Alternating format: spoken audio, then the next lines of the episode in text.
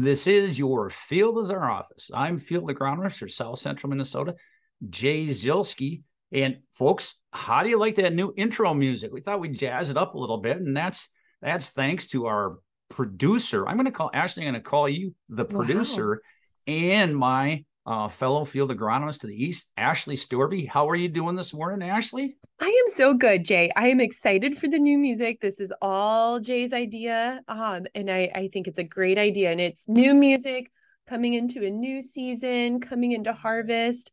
It, it feels very appropriate to make the change right now. And I'm really good. I walked out to let our chickens out this morning before we're recording now, early on a Tuesday morning, and I noticed I had some frost on the roof. It didn't get quite down to freezing last night, but enough to to show us that the nights are going to get a little cooler here. How are you, Jay? Ashley, I'm I'm doing great, and you know that's the thing I noticed this morning. It's pretty chilly, and you know, a person's got a problem when during the summer they wake up in the night and they take screenshots of the radar, and now this time of year you wake up really early in the morning and, and you take a screenshot to save what the low temps are across the area. And, uh, you know, there's some places where uh, it dipped into the upper 30s.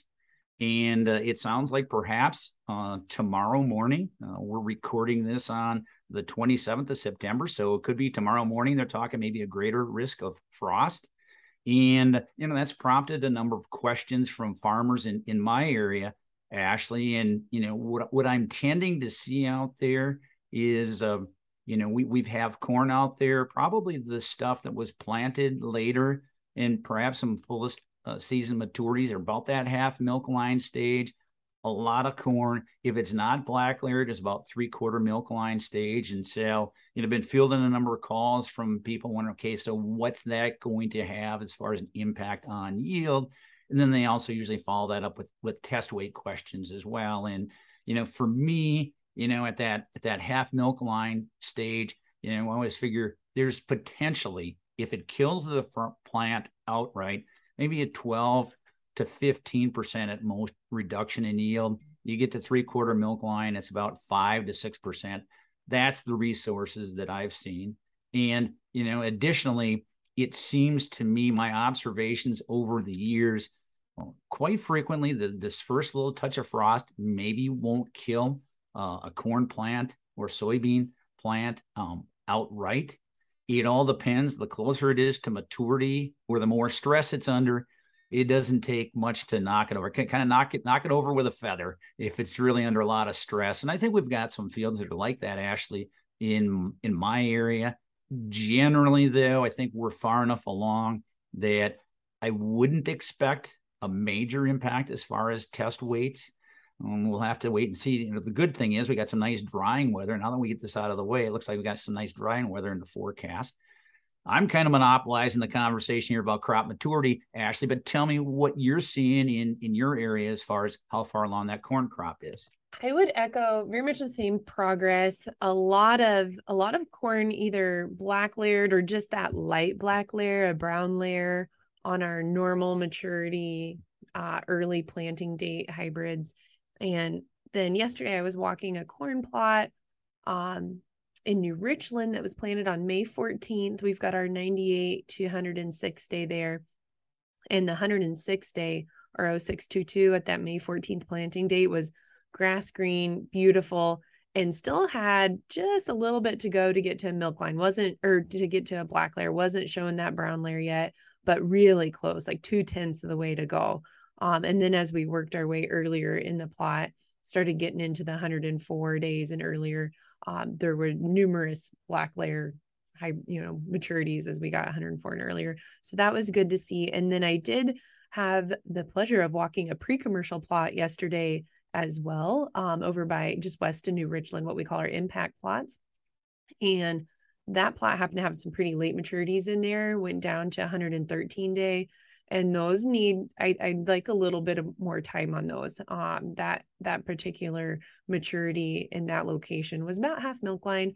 Um, but the positive, Jay, there's a positive, is as we've been hearing a little bit of progress um, cutting beans, there's been again the feedback that that there's been some some tough tough beans. Um, And so a, a frost that'll help us out on that, won't it, Jay? I think so, Ashley. I was thinking that this morning as well as I was looking at those temperatures. It's like, well, at least we're not going to hear comments about how tough the beans are to combine this year, all the green stems like we had last year. So that is the the uh, what do you want to say the the silver lining of this uh, frost at this particular date. Uh, as well. And so I think, you know, your comments are very interesting, Ashley. You commented on some of those fuller season products. I think you said maybe 110, 113 day, maybe need a little more time. You know, the good thing is if they happen to shut down, as we look at our lineup in that maturity, uh, products like 0953 AM, you look at 1185, products that have some awfully good test weight and grain quality. So, you know, I, I, think maybe any impact there will be, well, there's still the impact, but my point is that we're already starting with a product that has some pretty decent test weight to begin with. So, um, mm-hmm. that's uh, that's good to hear, Ashley. And I think it's interesting when you consider the start that we got off to this spring in portions of the area where there were some delays and a lot of concerns about whether or not you know we were going to get this crop to maturity or even close. And you know things we talked about and, and, things we've heard from other agronomists as far as hybrids adjusting to delays in planting, as far as needing fewer heat units to get to maturity. Really, it, it's kind of bearing itself out. Uh, I keep thinking over the years the number of times where I've been making projections on, you know, how much time we needed before killing frost. And it's amazing how oftentimes it's, you know, we need to get to at least the 25th to, to 29th to at least get close. And that's figuring usually our average first frost date historically has been in and around that first week of October. So, um. You know, uh, Ashley, appreciate your uh, your comments, and you know, for those of you that are, are regular listeners, I'm going to try something a little bit different during harvest, rather than having kind of a, a main topic um, uh, and and a guest. And we may have some guests here throughout harvest as well. I thought, you know what, it might be good just to provide a, a good kind of weekly harvest update. Um, our, our intent is for the for the show to be a little bit shorter maybe 10 15 minutes. We'll have to see. I'm already looking at my clock here already seven minutes in. So we'll have to see how that works out. But ashley uh, you know it's interesting. We're kind of sound like a broken record here but you know for a number of weeks here we've talked about tar spot. And last show we had just been that was i think that's close to three weeks ago we had just been on our tour uh, southeast Minnesota with our colleagues, came back and think, well, geez, boy, I really feel for those guys. They really have a lot of problems there. Um, you know, good thing they're that far away from us. And yet I've been seeing some things since then, and you've been seeing some things as well, Ashley. So maybe you can share you know, your observations uh, regarding tar spot uh, closer to to home here in South Central Minnesota. Oh, absolutely. So, as you know, after we finished up our our tour over in Southeast, then one of the activities that we had in the subsequent weeks was our field days, our customer field days, where we bring our customers together, provide some agronomy information. Generally, we have a meal, and oftentimes we're right beside a, a plot, a corn plot or a bean plot. And so I had several of those in the last couple weeks. And one of the distinct um, pieces of those field days when we had a corn plot available was being able to walk the corn plot and inev- inevitably show our customers, our farmers, what tar spot looks like. And the overall response that I got in those field days the last couple weeks is is a, a large amount of surprise from our customers, from our farmers about how much tar spot that we are seeing in a given area. And this time of year, you know, our our farmers aren't in the field as much, um, depending on on their own personal scouting characteristics. But oftentimes, you know, we're getting equipment ready this time of year, and and we've got other things on our mind on the farm, so we're not looking at the crop as much. And so that's been a key takeaway for me the last couple of weeks is how surprised that that folks were in seeing how much tar had set in just in the last two weeks. And for for me, I, I have been also very surprised at the amount of tar spot, particularly as I get to the east side of my territory, is worse and it gradients to the west. But every field that I've walked in in the last week has what I would deem a significant level of tar spot. Well, we'll have inoculum in the soil, far in the residue in the soil, far in far greater amounts than we've had in the past and it it sure is is giving us the impression and showing us that it is building from the east to the west. Um, I have some farms on on my east side that are, are, very distinctive differences between VT fungicide applications to a later fungicide application, where I'm I'm building my own confidence that a later fungicide, R3 milk stage fungicide, is one of our best tools to pair with hybrid tolerance. Um, but the other takeaway I would have is just really distinct differences in how respective hybrids are handling the disease. So I'm I'm buckled in. I'm I'm fully alert, taking this seriously at this point. You know, it was interesting the past few years to find it and it being a new corn disease, and now, um, you know, I'm eyes wide open going into next year. What are you seeing as you move to the west, Jay?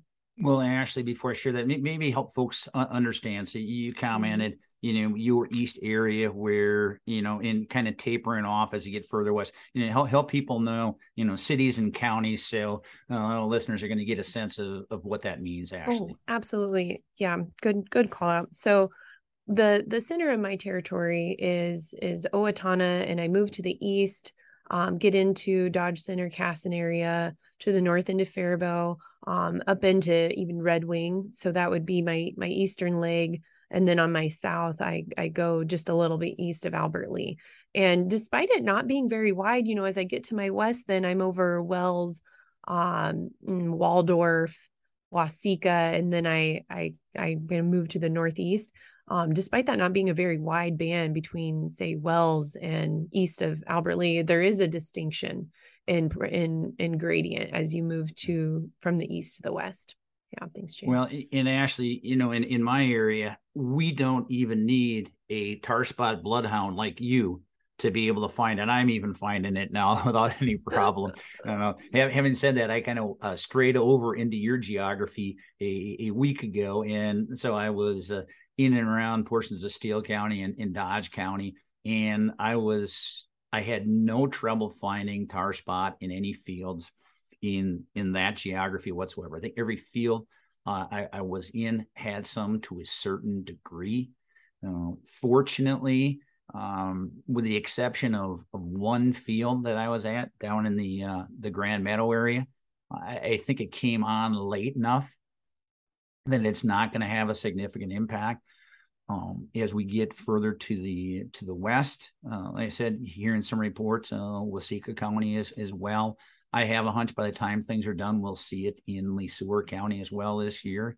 And and for me, um, you know, I'm I'm I'm concerned but not alarmed. And uh, similar as what you said, and then I'll wrap things up here on Tar Spot. Just being the fact that okay, now we we're maybe establishing this inoculum base now in our area that we didn't have before. That now with the right set of environmental conditions, a year from now, we're going to need to be very watchful.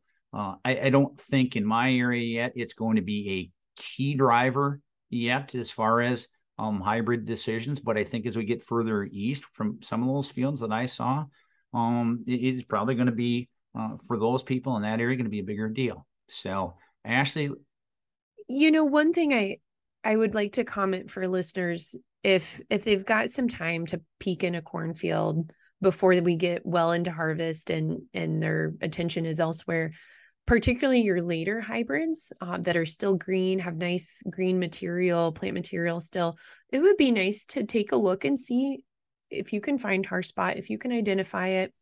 Like we've said before um, you'll see that black lesion and if you can rub it off it's probably insect poop or maybe um, a, a mature rust pustule can start to look like that. Um, but one one risk that I would see Jay in in our area, especially as you get to my my east side, you know, where it's better established, is our later maturities um, continuing to be a good host for tar spot as we get down the chute. Whereas our earlier maturities are already senescing, and that mm-hmm. brown material is not something that tar spot can reproduce on. So that could give us some some some strange uh, yield experiences if we do continue to see, you know, as we push half milk line and down on those later maturities, unless unless the frost, unless the frost does it first. That's exactly right. What's going to get there first, the frost or the tar spot? And Ashley, one of the things I was going to um, mention is as well is that um, even as we get a mature or dead crop, you can still find the tar spot lesions on the leaves. So just just just a reminder to, to farmers and and so you know maybe they've been combining the field and they're kind of wondering and they got to stretch their legs and get off the combine for a minute maybe walk out into that corn and and, and look on the leaves for those lesions and, and again later in the season you can you can get confused with some um, with, with, some uh, fungus that will establish itself some black fungus it's kind of a dusty thing that'll set itself up later in the season here um, but i think uh, you know probably be the the last we mentioned tar spot for this year and then and on the podcast here until we maybe have uh, talking about plans or hybrid selection for next year. So we'll maybe give it a break here for for a week, but definitely something for folks to be aware of. If you suspect you have some tar spot in your field, um, you know, by all means, let let your your pioneer sales rep know we we've uh, trained them well to be able to recognize the disease, and if we happen to be in the area, we can check things out. Also, uh, before we move on to talk about soybeans, Ashley. Um, additional observations you're sharing earlier, uh, another disease observation had in corn, and it makes it sound like you know all hell's breaking loose in the corn, and that's not the case. But us agronomists are inquisitive, and we're always going to look for things. Oh yes, okay. So uh, two things before before that uh, comment.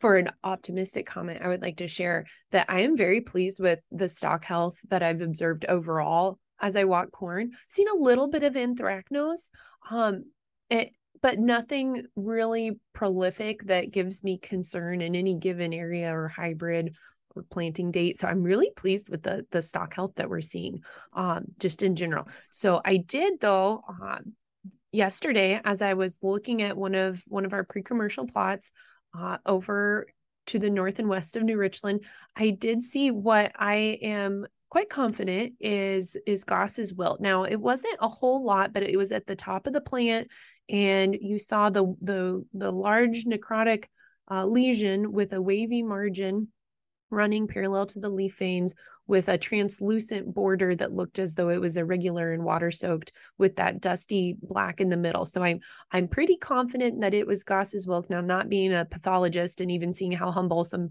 pathologists are, plant pathologists in identifying diseases, you know, I, I say that with some humility and, and making a bit of an assumption. But I thought that was interesting. It was it was not a lot of Gosses, but it was more Gosses than I had seen in my area um, previous.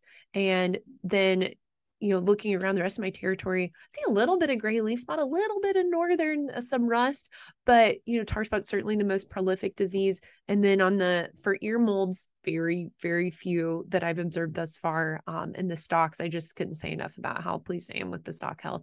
Are you seeing any of those over to the west, Jay? Well, actually, I think the the interesting thing is your comment about the um, Goss's wilt, and, and just for, for listeners as, as a reminder, that is a bacterial disease. It's a bacteria, not a fungal disease. So uh, fungicide applications aren't going to impact it. And, and oftentimes those bacterial diseases tend to be establish themselves after there's some sort of wound or injury to the plant. And so, you know, in all likelihood, maybe you had a touch of hail or a little bit of uh, wind damage. And, you know, that's what you folks get for hogging all the rain this year.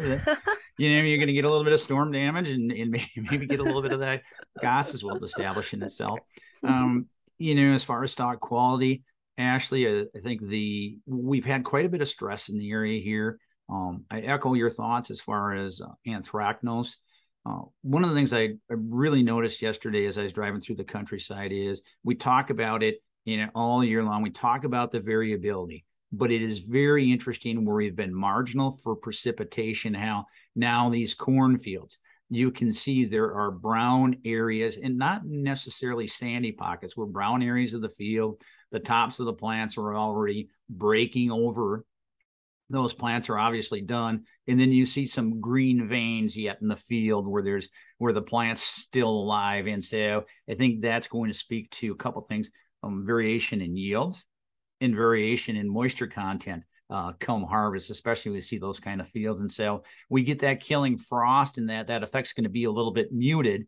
But as farmers are out in the field combining and you know, be thinking about some of that as they see some of those variations and fluctuations in harvest moisture and in yield. And and so far, you know, probably not enough uh, yield reports on corn to make a whole lot of comments, but uh, you know, from from some of the stressful areas, um, you know, I've been hearing 170, 180 bushel, which for people that were in those areas, I think they're coming in better than expected, in well over 200 in some of the better areas. And so, um, kind of to uh, keep to the theme of trying to make this a relatively brief podcast, let's transition and actually talk a little bit about beans. And I think one of the things that uh, many farmers commented, at least in my area, to me, Ashley, was, geez, you know, these beans aren't really showing us a whole lot of vegetative growth. For some guys, it was their first experience with E3 Enlist varieties. And and some of it I think has to do with the precipitation. Uh, and yet by nature, some of them are a little bit shorter. Um, and and yet the yield reports I've been hearing in my my area so far have been encouraging ashley. What have you been seeing on on beans in your area and, and any general comments on uh, soybean yields oh, this year? yes. We've been moving pretty darn slow. So limited limited information limited harvest progress at this point. Um here we sit today uh you know tuesday september 27th and yesterday there was a lot of activity just getting equipment in place and making final preparations and with the anticipation that that many would begin soybean harvest today or tomorrow. So I think we'll have a lot more information. You know, on our own farm, um, we we started on a headland last night, and and that was encouraging. The beans were just a titch wet, um, but but it was encouraging just to get started, and we'll have a big day today, hopefully. Um, but there are there are some yield reports. We had a report out of uh, near Ellendale, Minnesota, of our 18 T91s, um, our 1-8 enlist soybean um, going 72 bushels across the scale. So that was that was a very favorable report. I also heard of a early 1-1 variety being harvested um, just north and west of Ellendale yesterday, coming in at 74 bushels. So just in general, we're hearing positive early yield reports. I haven't intercepted a yield report from this limited amount of harvest that's been disappointing. So I'm I'm really hoping we'll continue to see some some good progress, but this is going to be the big week for us, Jay. I agree with you, Ashley. We're going to have a lot of progress this week, and uh, and I think the thing that's interesting in in my area so far, and and you know, I probably should have said this at the beginning of the show. I always get a uh, you know apologize to people kind of in advance because I know when when agronomists start throwing yield numbers around, you know, yield envy sets in. It's like, well, I'm not mm. seeing that in my neighborhood, and so on and so on. So, and I hope everybody understands that. Um, and, and and of course, we're not going to report all just the crappiest yields. I mean, we we are in the seed business, and we do sell mm. seed, so we're not going to talk about all the lousiest ones that we happen to come across. But you know, in in my area, um, so far, I, you know, I, I have heard, uh, and again, a limited amount, but low 50s, and I've heard some reports up up into the 70s. It'll be very interesting. Those those big numbers are, are actually maybe a little bit bigger than I had expected, but we did have portions of my area where we had some mm-hmm. some very good rainfall, and and so it, it's going to range like that. And I know there was a, a couple of folks at some of the crop shops and plot nights appreciation events were commenting in really tough areas. You know, they were saying that their bean yields might start with a four. And I have a hard time, you know, uh, that's going back 30 years ago. We used to have 40 some bushel beans. And so I hope we're not going to see that, but we could very well in some of the most stressed areas, um, whether it be from extremely maybe wet around the front side of the season where the crop got mudded in and some disease set in, or maybe in some of those really dry areas too. Uh, you know, comments today, a couple interesting anecdotal comments, Ashley, about disease in soybeans. You know, we talked quite a bit about SDS, and interestingly enough, when we had um, uh, our, our, last guest, um, Mark Bernard, on, uh, was talking about uh, you know SDS and the need for uh, seed treatments and the value of seed treatments. So, a couple anecdotal observations later in harvest here we'll probably actually get some hard numbers but but two interesting comments uh, one farmer that had um, a couple fields of, of beans that he had harvested um, a number of different varieties out there and and from from a, from a couple of different brands uh, those that he he treated with ILeVO he, he was just he was feeling good. It wasn't that he didn't see any signs of SDS, but really felt good. Uh, in one of his other fields, he chose to go with one of the biological products out there that claims to give protection against both SDS and white mold. And he just commented that he got his butt kicked out there from SDS. So I thought that was an interesting observation. No numbers. Okay. These are testimonials, folks. I wish we had hard numbers for you on that. Uh, the other one that was very interesting with a sales rep, and I got to encourage him to do a weigh wagon check. He had uh, one of our varieties that actually scores well for uh, SDS, and that's the 18A73Es. And he had uh, a, a, box that he had treated, full treatment, including ILeVO, and they couldn't quite finish up the field. And so he put in to finish off the field a couple bags of untreated 18A73Es. And although there wasn't a huge difference seemingly earlier with SDS, the difference in maturity is striking. It looks as if there was um, maybe, you know, uh, maybe a, a, couple day difference in maturity rating. So it'll be interesting to see um, how things shake out there. And Ashley, you know, you shared before the show here um, something one of your folks is experimenting with that just makes me a little bit nervous, but we might as well get it out there and share it with folks because some oh. people maybe seen some buzz on Twitter about it. Ashley, oh. what did one of your guys do?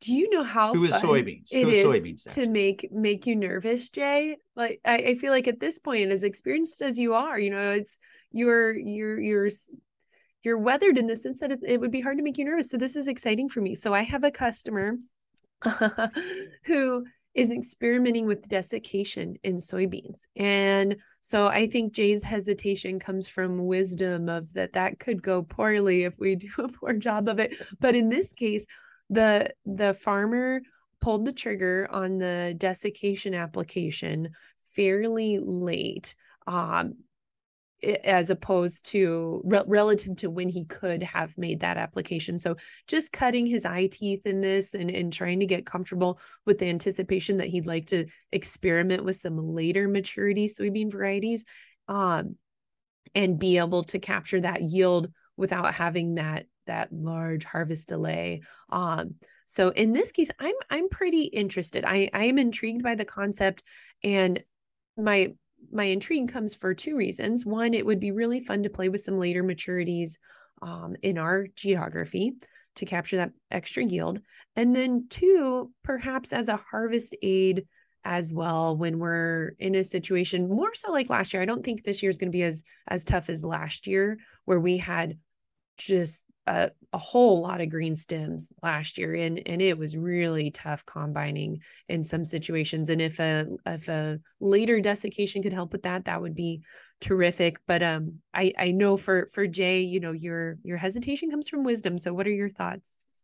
It makes me really nervous. I know there's a lot of buzz about it and uh, interestingly enough and uh, you know th- there's a couple thoughts. One is getting the timing correct. Um you know uh, people's ability to be confident in timing. I'm pleased to hear that your guy did it on the later side rather than the early side. I would prefer that. And and i think the other thing comes down to you are targeting that growth stage how uniform is that field in being at that particular growth stage? And, and so I think it's going to take some pretty special circumstances. And I always fight, you know, not to be the grumpy old guy that's resistant to progress. Um, but I also am nervous about potential train wrecks, uh, avoiding potential train wrecks with uh, somebody maybe not uh, properly uh, I, uh, identifying the the growth stage in their particular field. So that's where my you know, reluctance comes in. And and there's recommendations out there as early as 6.5 R 6.5, which to me makes me a little bit nervous. And I would I myself, if if you wanted to be able to harvest a little bit easier, I, I'd be more confident if a person was doing that and the field was uniform where you had you know, you, you were further along and at least had one yellow pod consistently on on a plant out in that field. And uh, you know, some of my um, concern also stems from uh, a report that I heard, and I don't know where this happened, but it was a secondhand report where a person uh, misheard and made that application of the desiccant at R five point five oh. rather than our six point five. Mm. And I already think I'm a little bit goosey about our six point five. So I'm glad that you have folks like your individual um, evaluating it. And I think if you look at some of the plot research out there, okay, plot research that's going to be out there is going to be small plots. So it's easy to have a uniform growth stage when you're making that application. So um, not to shoot it down. Um, you know, it's maybe one of those things. I don't know. Do, do we say don't try this at home? Well, you know, experiment, experiment on a field and, and really a portion of a field, just like we do with any practice is experiment on a portion of a field. Uh, say next year, uh, we have uh, Mother Nature's desiccant very likely showing up uh, tonight or the next few days with that that frost or freeze, and so um, those that were worried about green stems can maybe get on. But uh, uh, with harvest this year, um, unimpeded or less impeded than a year ago. So I'll be anxious to hear on that, Ashley. Any any last thoughts before we we close off this uh, quickie um, harvest podcast we're at a half hour already. So uh, we did a great job of hitting that 10 or 15 minute oh uh, time frame, Ashley, but we just got so much to talk about. Hopefully folks will enjoy it. Any any additional thoughts before I close out the show? Yeah, just just one. Um, you know, here we're getting into harvest and everyone's really excited to see what the yields are going to be and just the, you know, the the annual message of safety of you know if the the big one i like to think about that i remember my dad always telling me growing up was if the person in the piece of equipment can't see you you can't see them they can't see you so i like that one i like um i like trying to wear high vis clothing no matter what what role you're in what your role is on an operation try to wear clothing that makes you visible and and just um make sure you make it home safe within the night Ashley, that sounds good. And uh, you know, with that, I will uh, could couldn't uh, agree more. And especially, I think the other thought just being the the fire risk as well. Uh, as if if it resumes being kind of kind of dry as it has, and, and you know that's a good tie-in to next week's show. Oh. So next week, um, I can share um, how I darn near started a field on fire, a cornfield on fire, a number of years back um, with my vehicle. Uh, we won't share the details now, but then also uh, we will talk some about fall nitrogen applications. The number of people, maybe, uh, maybe people returning to anhydrous ammonia, driven by uh, some some of the price factors here. We were getting in the month of October, then started having questions about the um, you know temperatures at which we can apply uh, anhydrous ammonia to minimize potential for loss, and then also um, nitrogen stabilizers and that type of thing. So um, with that, um, I think I'll I'll wrap things up. Um, Ashley and uh, listeners, if you can find me on Twitter at at SeedZeke, and Ashley, they can find you at Ashley Storby. There you go. And so thank you very much for listening. We'll look forward to joining you again next week on This Field is Your Office. Um, be safe and stay healthy. Thank you.